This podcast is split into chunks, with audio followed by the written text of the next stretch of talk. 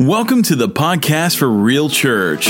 We meet every Sunday at 10 a.m. at East Coweta High School in Sharpsburg. We invite you to join us for our energetic and passionate worship services. Check us out at realchurchcoweta.com or search for us on Facebook at Real Church Coweta. We hope you enjoy this week's message. We want to take a look at Galatians chapter 1. I want to talk to you about what we talked about last week.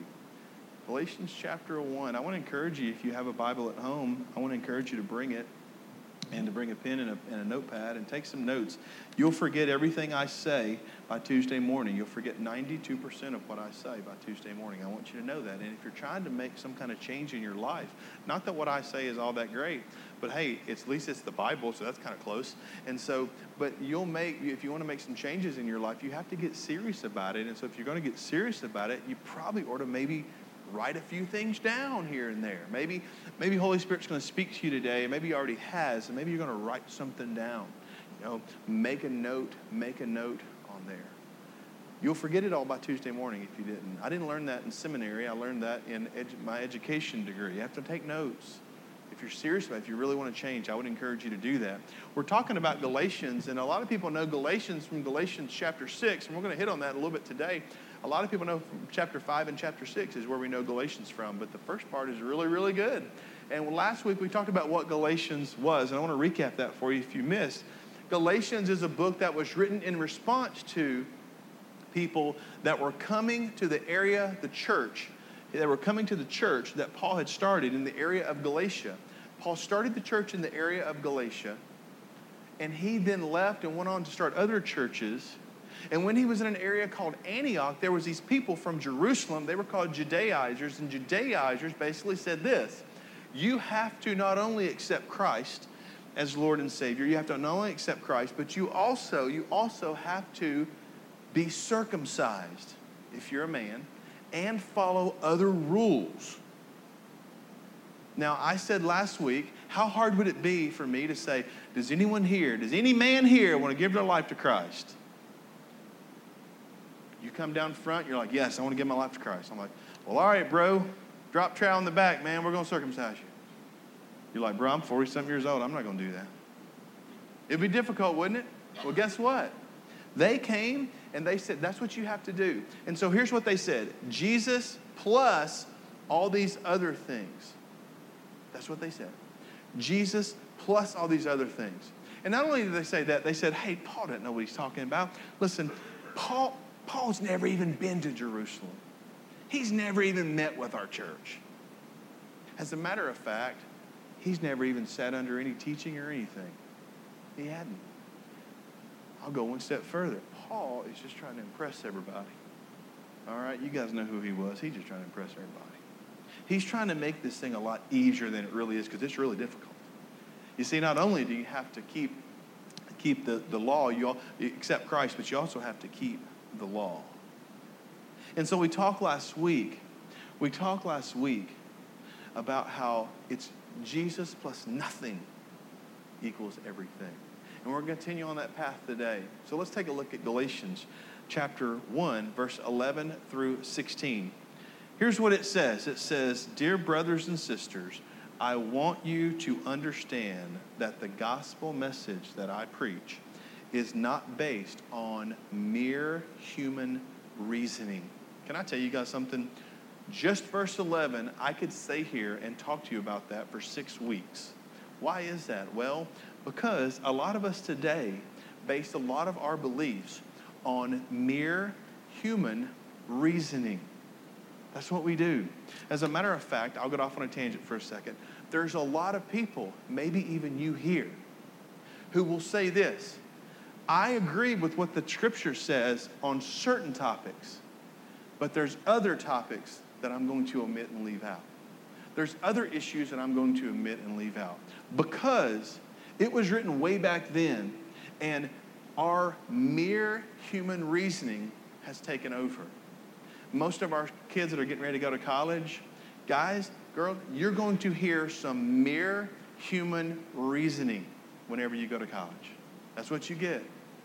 Man, I studied philosophers. And when you're in your philosophy class, if you've ever taken a philosophy class, I, I literally believe that you have to smoke pot to understand the philosophy class. I know my professor did a lot because he walked in and spelt like, I think his name was like John Doobie. I mean, it was like he walked in and he had like, it was like he walked in with a, you know how like Pigpen has a cloud of, he walked in with a cloud of pot smoke around him. All right? And I think he did with some of the students too because they were kind of the same way. All right? It's mere human reasoning. You see, if there's no foundation, if there's nothing that if there's nothing that you can base your life off of, then what happens is, and what the scripture calls this, it says that then the sand starts shifting, all right? And it's shifting sand, see? And what it's saying is, is that, listen, the, oh, I, am going to believe this instead. Okay, well, okay, well, that's fine. That makes sense. Oh, well, I'm going to believe this instead. Okay, well, that's fine. That's fine. And that's what happens. And that's what Paul said. Paul said, listen, I'm not, I'm not basing this off mere human reasoning. And he goes on to say this I received my message from no human source, and no one taught me. Instead, I received it by direct revelation from Jesus Christ.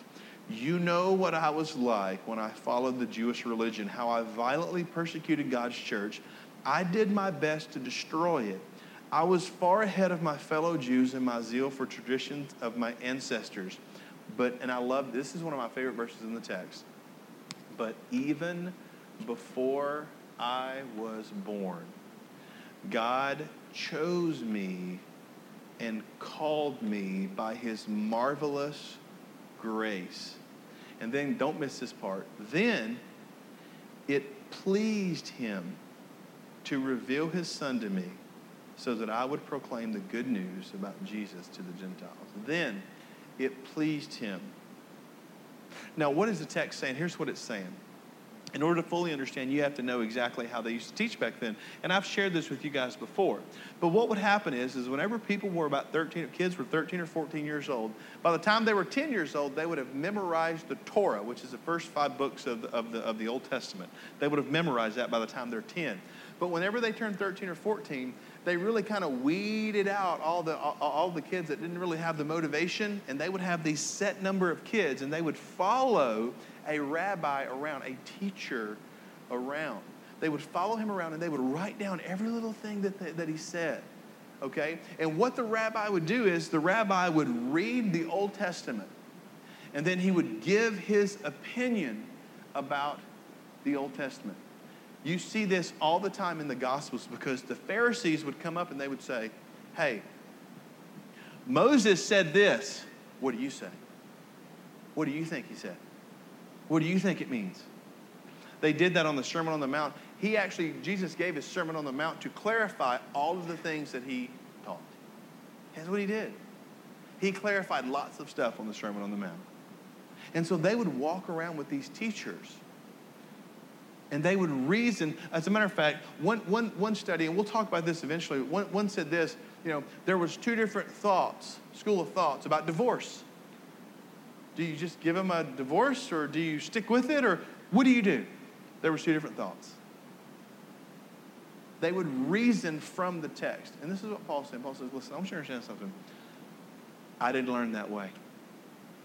This message about Jesus didn't come to me that way. Now, Paul did learn in the temple, but it didn't come to me that way. It didn't. It didn't come from any man, it didn't come from anywhere. You know, it's amazing.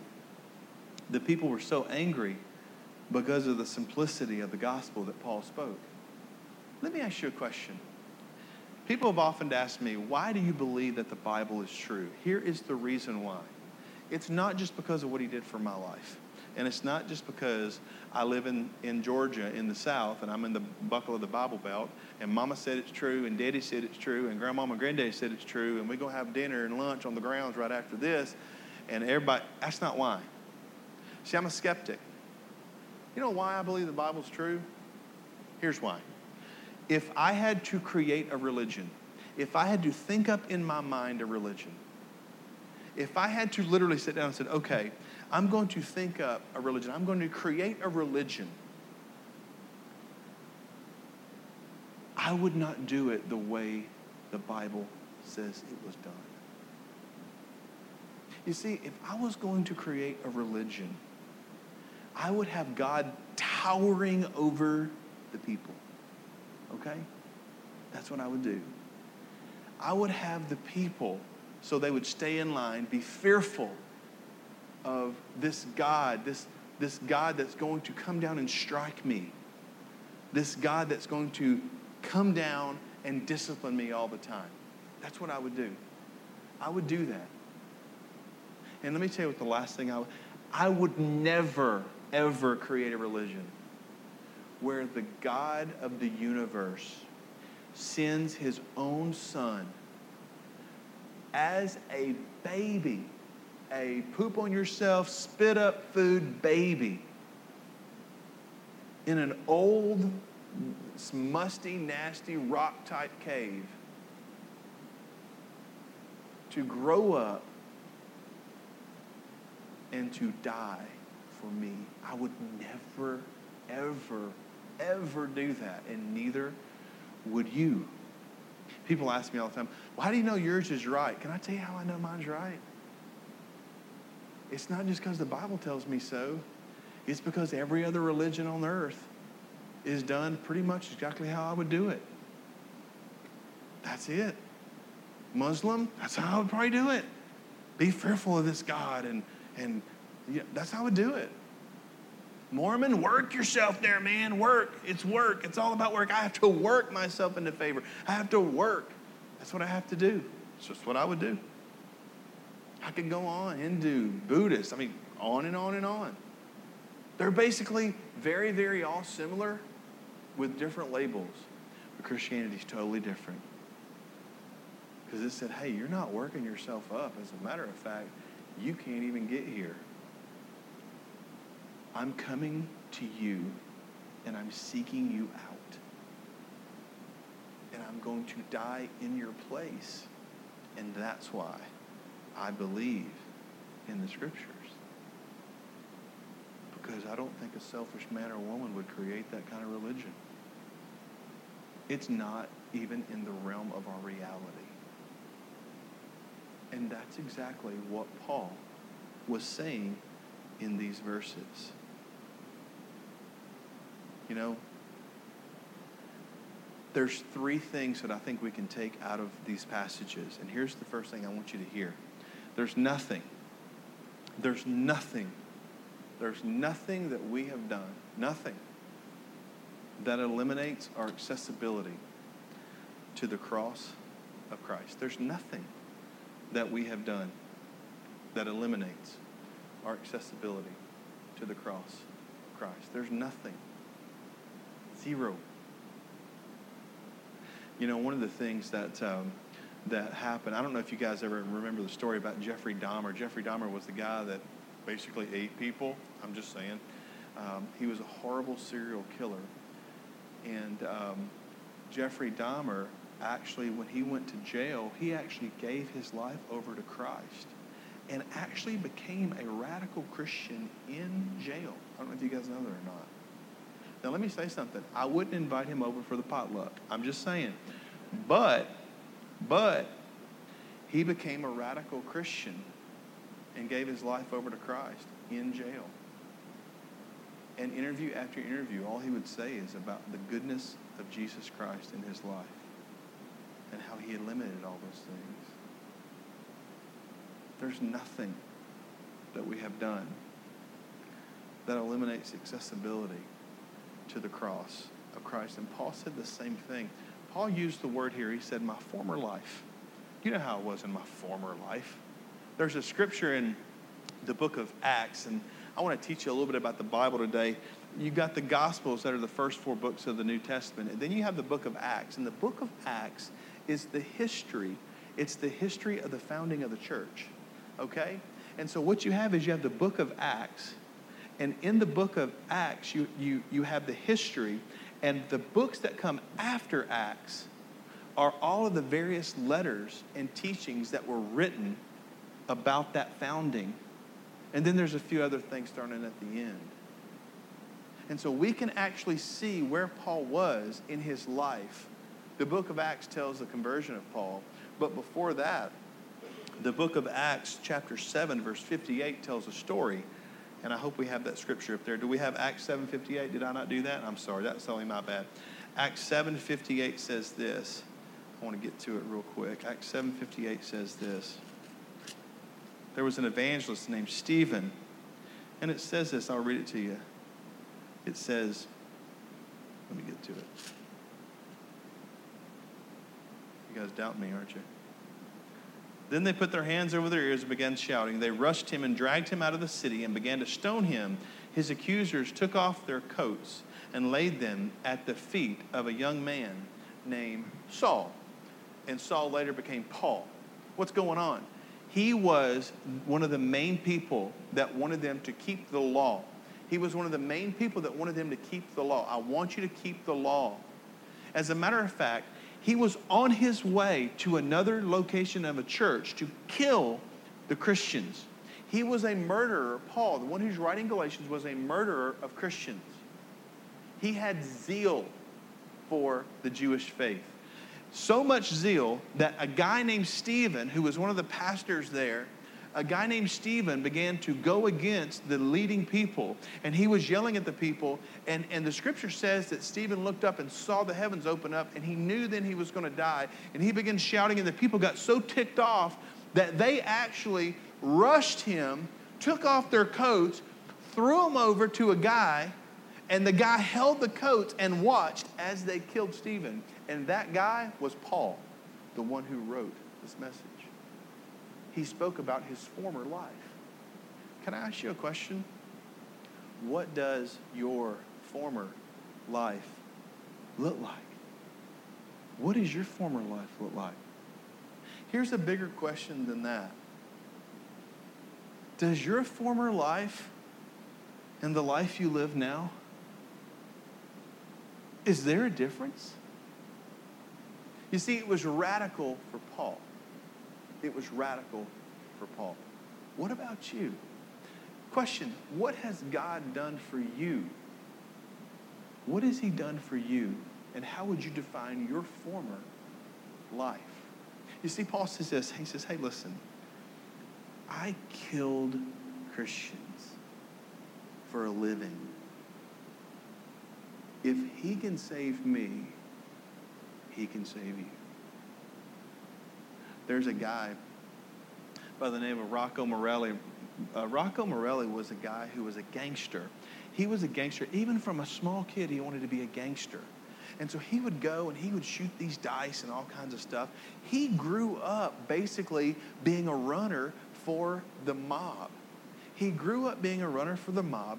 He started making his way even through high school when he graduated he went in he started doing these things.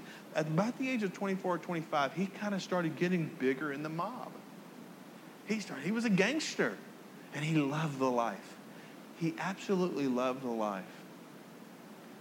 Interesting story. In order to be fully in the mob you have to be made. You have to be made. That means you have to kill somebody for the mob this guy Rocco, he goes, he goes to meet with the head of the mob. They said, "Hey, we want you to kill this particular person." He says, "Okay," and I'll, and you'll be made at that point. He says, "Okay."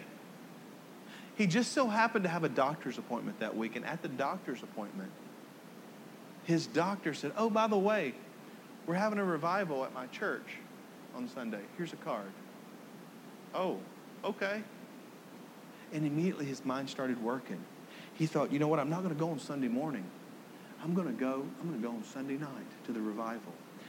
And I'm going to take the guy who I'm supposed to kill, I'm going to take him with me to the revival. Because no one would ever think that I would bring a dude to church and then kill him later on that night. But that's exactly what he did. He brought him to church. He walked in. He knew the guy was kind of a religious man, but not really. He was laughing and cutting up with him. The guy had no idea the man, Rocco, was going to kill him a couple hours later. Church service started. They started playing music. Everything started going great. Next song came up, and Rocco was kind of looking around at these people. The next song came up, and then the preacher got up. And Rocco sitting on the back row, sitting beside the man he was going to murder. began to feel an overwhelming wave hit him. And at the end of the sermon, the pastor invited people to come up. And he said he felt like he was in another world. Coming forward, he came forward and laid his life down to Christ as the man he was going to murder sat back in the back and watched. And from that day until now, he surrendered his life over to Christ. And now he's a preacher. His former life was a gangster, but now he's a preacher. You see, the contrast between our former life and who we are now shows that Jesus is at work in us. There's a contrast. The contrast between who we are and, and, and who, who we were in our former life and who we are now shows that Jesus is at work. The Bible calls this fruit, all right? Calls it fruit. That's what it calls it. Galatians calls it fruit. The Bible calls it fruit. Now, I'll tell you guys, um, I like apples. I don't like green apples. Green apples are only for caramel apples. Does that make sense to you guys? They're too tart. You need a little sweet sweet to go with the green tart apples. I like red delicious apples. My thing is, if the word delicious is in your title, you're in. Okay? I want that. Red delicious. And I like them in the refrigerator. Well, wouldn't you know it, God has a sense of humor, and my lovely bride, she loves green apples. And guess what she hates? Red delicious apples. So if you come to our house, we're going to have green apples in the bowl and red delicious in the refrigerator. And never the twain shall meet. That's what we have. We like it. You know why I love red delicious? Because it's red and delicious. What's up? It's so good. And I don't like, sometimes with red delicious, you can get fooled because the apple looks really good. And then you go to take a bite and it's kind of mushy. And you're like, dang, man, cost me two bucks. So when I go up there to the store, I thump on it a little bit. I know people think I'm nuts, but I thump on it. I shake it. I don't do anything shaking it, but I do. I'm like, I wonder if this is going to be one of them good ones. And I'll put it in the refrigerator. And a day or so later, I'll go, and know, it'll be good or not. And Wendy puts her nasty mess in a bowl somewhere, and I don't care about that. But mine are red delicious. What are fruit? Well, fruit is something that that brings about and continues and sustains life for you. It's what it does. It's one of God's creations. Fruit. Galatians 5 says this. Galatians 5, 22 and 23 says this. It says, But the Holy Spirit produces the fruit of the lie in, in, in our lives. It says, The Holy Spirit produces this fruit in our lives. All right? I want you to know something about this, okay? I want you to notice something. It doesn't say fruits of the Spirit, it's one fruit. Don't miss that. It's one fruit. It's not fruits. I see pictures all the time with a big bowl of fruit. It says the fruits of the Spirit. No, it's fruit. It's one. We're all to have love and joy and peace and patience and kindness and goodness and faithfulness and on and on and good gentleness and self control. There's no law against those things. There's what? There's no law against those things. Well, see, the Judaizers were trying to say, no, you have to keep the law and then you have to keep, no. Jesus brought the fruit of the Spirit to us. And I know and people know that you are actually saved by the fruit that you produce. By the fruit that you produce. Why is that? Well, because the contrast between our former lives and who we are right now needs to show that Jesus is at work in your life. That's what it needs to show. This is the final thing I want you to know about Galatians chapter 1, verses 11 through 16. And we miss this sometimes. God takes pleasure in seeing your life changed. I want you to hear that. God takes pleasure in seeing your life changed. A lot of us grew up, a lot of us grew up with moms and dads that didn't necessarily take pleasure in seeing us succeed, grow, whatever. You see, a lot of us, our families were dealing with some stuff that we really, we really didn't get the attention we needed. Maybe we didn't get the love that we needed or the acceptance we needed. Maybe, maybe we didn't get the affirmations that we needed. Can I tell you guys something? God knows that. He knows that. The text that we just read says that even before you were born, God knew. And let me tell you what, uh, God knew who your parents were going to be. He did. He knew where you were going to live. He knew who your parents were going to be. And at the moment of their failure, God had a plan for you not to fail. I want you to hear that. He had a plan for you not to fail.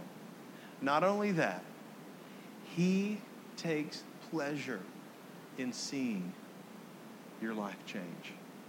He takes pleasure in seeing your life change.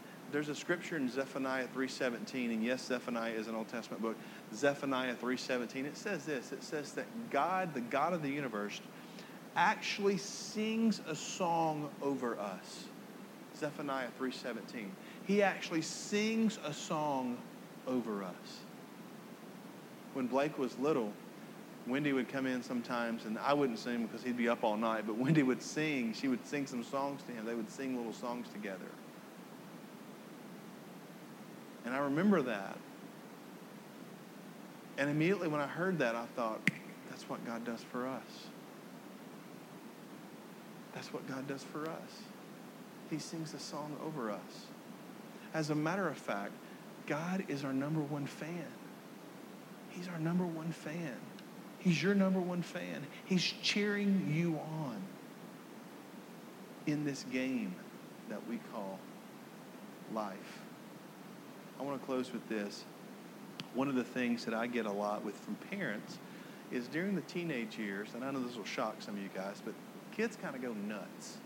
All right? They kind of do. Not all of them, just 99.999%.